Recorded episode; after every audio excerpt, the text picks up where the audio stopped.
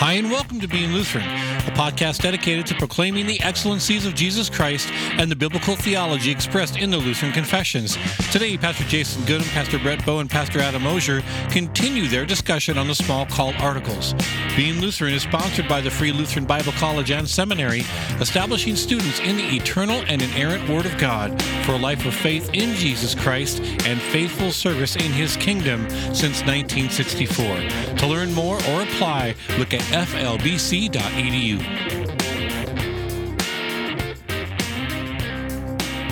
Welcome to the Being Lutheran podcast. I am Pastor Brett Bow, and I'm joined by Pastor Jason Goodham and Pastor Adam Osher. We're just going to get the apology out of the way right away. Disclaimer. Yes. So what happened, dear listener, is that our in-studio producer, Luke, alerted us to the fact that our soundboard has sound effect buttons. Yes. And we're all enamored of this, but in reality, Adam is especially gung-ho about this. He's like a kid at the candy store. I'm actually considering moving my chair to the other side of the table and only inserting those sound effects and not talking for any of this. You won't hear Adam's voice on the podcast at all, just random sound effects. And we just gained a whole bunch of listeners. And there was much rejoicing, Sir Robin. So we're going to try our best to not make this college sports talk radio as we can. Right. Jason is going to try his best. Yes. I'm going to try my ever-loving best to have this be what we're used to. But in the meantime, just know that we have your best interests at heart. That's right. Brett, what are we doing today? All right. So beyond just having fun, which this is, we are talking about the Smalcald Articles. We are in Article 4 of Part 2, I think. 2.4. Yeah, we've just gone to that because we've got another several articles after this. This is the last article in Part 2 before we get to Part 3. Yep. Part 3 is where Luther does his good work. That's where Luther's at his belligerent best. We get some great lines from Luther in Part 3, and it's where we get the best part of all of the Smalcald articles is Luther's brief section on enthusiasm, which is as good as it gets in the Book of Concord. Can't wait. The Schwarmer, where he compares his opponents to the buzzing bees. Yes. Of nonsense. Can't wait to talk about that. But good stuff. Enthusiasts. Yep. But for now, we get to talk about the Pope. That's what 2.4 is about. Yeah, about the papacy. And you know, we were thinking about these episodes here and just realizing that, you know, down the road, many episodes from now, 7 or 8 months from now, we will start to get into the power and primacy of the Pope. Yeah, so we're going to be doing a lighter treatment of this article just because there's so much overlap. And it's not because we don't love Luther or we really, really love Melanchthon, but Melanchthon really does a good job of systematically laying out our objections to the papacy and why we're opposed to it. So we're going to be exploring a couple different angles from Luther's writings with these four articles and just kind of let that be our launching point. Yeah, sounds good. So I guess to get us started here today, you know, this article is kind of lengthy, like 16 paragraphs thereabout. I'm just going to read a couple of paragraphs to get us thinking on the topic before us, the papacy. And I'd like to read paragraph 3 and paragraph 5 from this article, and we can launch off from there. So paragraph 3 says this: "Hence it follows that all the things that the Pope has undertaken and done on the strength of such false, mischievous, blasphemous, usurped authority have been and still are purely diabolical transactions and deeds, except what Snively Whiplash is around the corner."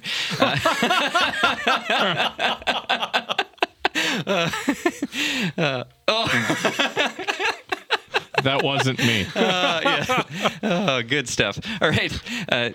Picking up. "Except what pertains to secular government, where God sometimes permits much good to come to a people through a tyrant or a scoundrel, which can contribute to the destruction of the entire Holy Christian Church, insofar as this lies in his power, and into conflict with the first fundamental article, which is concerned with redemption in Jesus Christ." And then paragraph 5 says, "The papacy is a human invention and is not commanded. It is unnecessary and it is useless.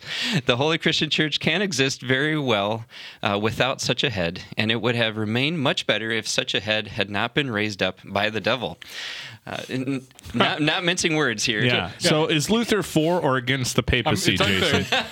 If I could have a time machine, go back 500 years, really the only thing I'd ask Luther is, so how do you really feel? Would you quit playing your cards so close to the vest? I forgot about that line until you read it, Brett, but the what is it? The have been and still are purely diabolical transactions. Yeah. Wow. Yes.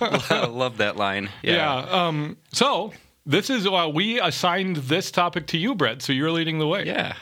Yeah. So as we think about this here, I think as much as there is all this negative talk about the Pope, and rightfully so, it's because the real truth is this, and we don't want to get too far into this without saying just a pure biblical truth that Jesus Christ is the head of the church and not the Pope. And I mean, that's what Luther is really railing against here, is that this whole office of the Pope, the papacy, has been set up as a false replacement for Christ, who is the true head of the church. Yeah, it's really interesting how Luther lays it out, besides the vitriol and over-the-top language.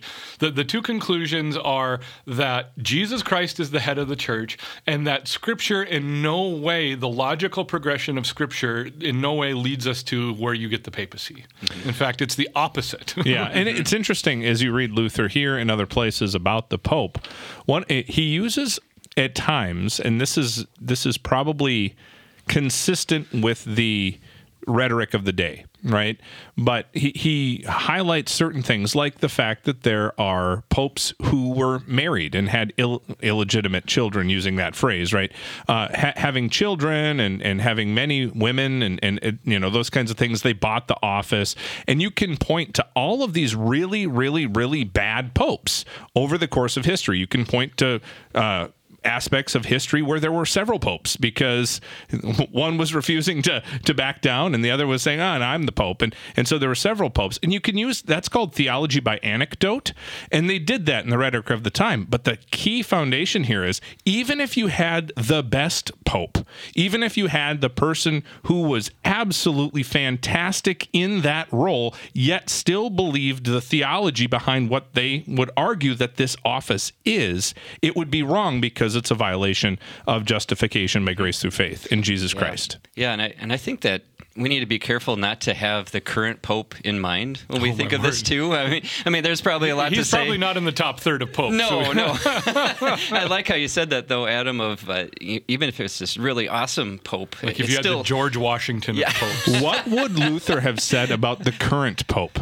I think he would probably make reference to, well, no, that's mean. I don't think he'd stop laughing. He only has one lung, so that one lung puts out all kinds of arrogant windbag. Yes. I could be Luther. I would be good at that. I'm terrible at some of this theology stuff. When I see Luther reacting to like some of the stuff Francis has done, all I actually picture is that meme with Will Smith, just holding his hands out and like Luther's like, everything I warned you about. Yeah, this guy is the one who's walking all over that. Right? But the Pope of his day was just as for different reasons completely messed up. And we can point to all of these anecdotal things, but it's the office. We have to divorce the person from the office. Right. Yep. And there's conversations both ways, but at the end of the day, we have to focus on what is wrong with the office. Yeah. Well, I kind of actually want to push back on that a little bit because of the theology of Scripture here, it's the very fact that we can't divorce the person from the office is the problem, right? Because of who the Pope is supposed to be, of what the papacy is supposed to be, you basically have to require the dude to be perfect. And if you go back in history, the very tragic, awful things popes have done kind of prove the point. It's like the existence of the papacy proves the doctrine against the papacy. You've got how many illegitimate papal children have there been, especially in the corrupt time leading up to Luther, right? And it wasn't even Luther. The reforming movement against the papacy had picked up steam for 250 years before because the popes of the Middle Ages were so awful. You had the time when there were the two popes. I believe there was a time when there was three popes. Yeah, right. And you had the Babylonian captivity of the papacy when it was in Avignon. And I just listened to a podcast of the history of what was going on with that. Just absolutely fascinating on all of these things. But yeah, in our critique of the theology, we want to disconnect the person from the office. We don't want to be critiquing the person when we're critiquing the office. But in fact, it's the critiques of the person that make the office so untenable. It is, but what I'm saying, Jason, is more along the lines. I don't disagree with what you've said. I'm saying that the office itself, saying that there is one man biblically who should be representative head of the church, whose words, when spoken ex cathedra, are as binding as Scripture. All of those, I mean, just that very notion. There is no man, and you're saying, there's nobody perfect that could fit that role, which is part of it, right? Yeah. And so it's kind of a self-refuting thing. But at the end of the day, just that very notion that there is somebody else in the office of the Pope or the seat of Peter or whatever we want to call it, is to take away from the finished work of Christ. Yep. And it's to take away from the pastoral office as described in the New Testament. It's to take away the whole idea of ecclesiology. How did God orchestrate and set up and... Jason, you're playing with his microphone over here. I'm straightening it out, sorry. Sorry, it was distracting. I was like, he's going to make a noise in the middle of a really, really good point I'm making here. Yeah. And, I'm afraid that people wouldn't listen. Hang on, where's the rim shot? That was a joke. Anyway, all that to say, they should not have showed me this. Please clap. All that to say, there is a fundamental issue with the fact that we think there's a person sitting in the seat of Peter who rules it all. And isn't that kind of the whole point of the discussion with what you're saying? And we're kind of saying the same thing in two different directions. Yeah, I agree. Yep. But come on, guys, get along. Get along. Can we all just get along? Yes. But what we're looking at here is the criticism of the popes, the critiques of the papacy, have led to almost as many errors as the papacy itself, right? Because this is the thing. It's like, okay, in no way does Scripture point to the Pope, and you get into this error, well, then we shouldn't have any ecclesiastical hierarchy whatsoever, right? And that's what we see in modern American Christianity, is that we just blow away this notion of any ecclesiastical authority. And I'm kind of careful how I'm qualifying this because we're in a very congregational church body in the AFLC, but this is part of the problem. It's like, no, we don't have a problem with the bureaucratic authority of a bishop. Mm-hmm. Right? That's not what the objection is here. And the first paragraph here says he's just the bishop and pastor of the churches in Rome. Yeah. And, if it were just contained to that, the Pope might be okay, in a sense. Is that... Well, it's we fall back on 1 Corinthians 14:40, right? Let everything be done decently in order. It's we're not advocating for anarchy when we critique the Pope. We're advocating is that you keep pushing justification by grace through faith back far enough that sooner or later it just falls off the end of the table. And it's the sinful nature that inserts us into the equation. That's where the office of the papacy comes from. The office of the papacy, if it was tied back to church hierarchy, that's what Melanchthon writes is, well, let's talk about that. Let's talk about ecclesiastical authority. Let's talk about that sort of thing. But Luther jumps right into the doctrine of the papacy, and like Adam, you brought in ex cathedra, the doctrine of ex cathedra in that. And it'd be fair for us to talk about a separate can of worms would be the doctrine of the two swords, where the Pope has both ecclesiastical and societal authority, and all of that. That's where that's how Luther gets to diabolical. Yeah, right. That's how he gets to satanic doctrine. Yeah, huh? Yeah, and so I guess how did we get to this point? How did it become? Where in church history, was it just kind of looking at that text and where Jesus says... Yeah, well, you see Peter. Right, Peter. I mean, then from there, it just kind of grew and expanded to the point of... Yeah, it'd be a good refresher. So Matthew 16, and was it 16:18? Jesus says, "You are Peter, and on this rock I will build my church." And Peter said, "So 16 and 17, 16 and 17, So earlier, Jesus goes, "Who do people say that I am?" And Peter, for the apostles, says, "Well, some say John the Baptist, some say the prophet." And Jesus goes, well, who do you say that I am? And Peter says, you are the Christ, the Son of the living God. And then Jesus responds, you are Peter, and on this rock I will build my church, and the gates of hell will never prevail against you. And the Roman Catholic interpretation of this, as time went on, is that Jesus gave Peter specifically the office of the keys. And that's the distinction. And the Protestants and the rest of Christianity has said Jesus gave Peter, and by proxy the apostles, and by proxy through them, all of the church, the office of the keys. Yeah, the idea is when Jesus says, on this rock, you are Peter. Petra is the Greek word for rock. So it's a play on words. Yeah, it's a play on words. And on this rock I will build my church. The interpretation historically with the Catholic Church, as I understand it, was that they understood the rock as Peter himself rather than Peter's confession, which was that he is the Christ, the Son of the living God. And that's the reality on which the church is built. The church's one foundation is Jesus Christ, her Lord.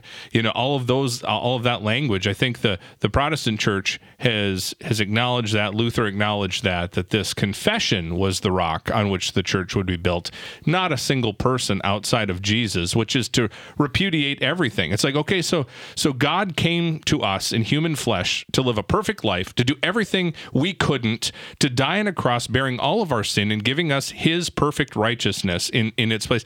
But we need Peter now. No. What? What you need is Peter. So, especially like 5 minutes after the conversation, Peter's like, oh, you don't have to die. And Jesus is like, you idiot. Just shut up, Peter. The rock is built on the guy who 2 minutes later, Jesus says, get thee behind me, Satan. Yeah. So simultaneously, here's Peter, right? Just blabbing. He's just talking, going on like me. And he says, blah, blah, blah, blah, blah. And at one point he says the right thing. He's like, you didn't figure this one out, Peter. It was your father. It was my father in heaven who revealed this to you. And then like 5 minutes later, he's like, get thee behind me, Satan, because he's, spouting blasphemy. Literally the 2 seconds in all of Scripture where Peter isn't inserting his foot into his mouth. Every other time we see him in the Gospels, he's saying something dumb or doing something rash or anything. So that's kind of straw man-ish to go down, but there's a reality to that, right? Adam, you highlight the point perfectly, is you have the perfect Son of God crucified in your place for the forgiveness of your sins, risen to give you victory over sin, death, and the devil, or you've got Peter. Mm-hmm. Yeah. Where are you going to build your church up? Yeah. Not only do you have Peter, but you have 400 years of church history in which there wasn't actually a pope, and the guy you claim was who ended up being the first pope didn't even want to be pope. Yeah, Gregory the Great, like, no. Yeah. No. Yeah, to make those distinctions, I mean, that's like horror film bad decision level, right? Should I go into this, hide in this closet full of chainsaws, that commercial? The Geico commercials, He's like, no, and that's how bad of a decision it would be to build a church on a person. Now, here's the reality. Jesus is clear that there will be an entity. He's clear that there's going to be something that's going to happen and be there on which we are going to follow him and in the body in which we're going to grow. And he calls it the church as a whole. He's talking about, and now he's not, I don't think at any point there, even the office of the keys, Jason, you bring that up. That absolutely is true. And he gives it to the, Peter, to the apostles, to the church by proxy. But that's not even the point here. It's the entity that God has desired to make his confession be known within, and that is the church. Well, and this is probably just a good point to wrap up our apologetic of how this is going, because, I mean, it's one thing to critique it. It's another thing to present why we critique it, the opposite end of things. And there's two areas we should shore up. I brought in the idea of the office of the keys. And so a parallel passage to this would be John 20, a post-resurrection appearance of Jesus. And you have John 20, I forget what the verse is. It's before Jesus deals with Thomas. And he says, if you forgive the sins of anyone, they will be forgiven. If you bind the sins of anyone, they will be bound. Something to that effect. Right. It's John 20.